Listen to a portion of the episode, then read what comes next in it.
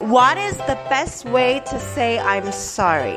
I give you a card. Sorry, mommy and daddy. Sorry, daddy and mommy. I will forgive you by hurting you. Sorry, my mom. And then give money. Give money? Like how much money? One You give one. How about you? How much money would you give? thousand. I say sorry and then I gave her a new ball for m- my new birthday.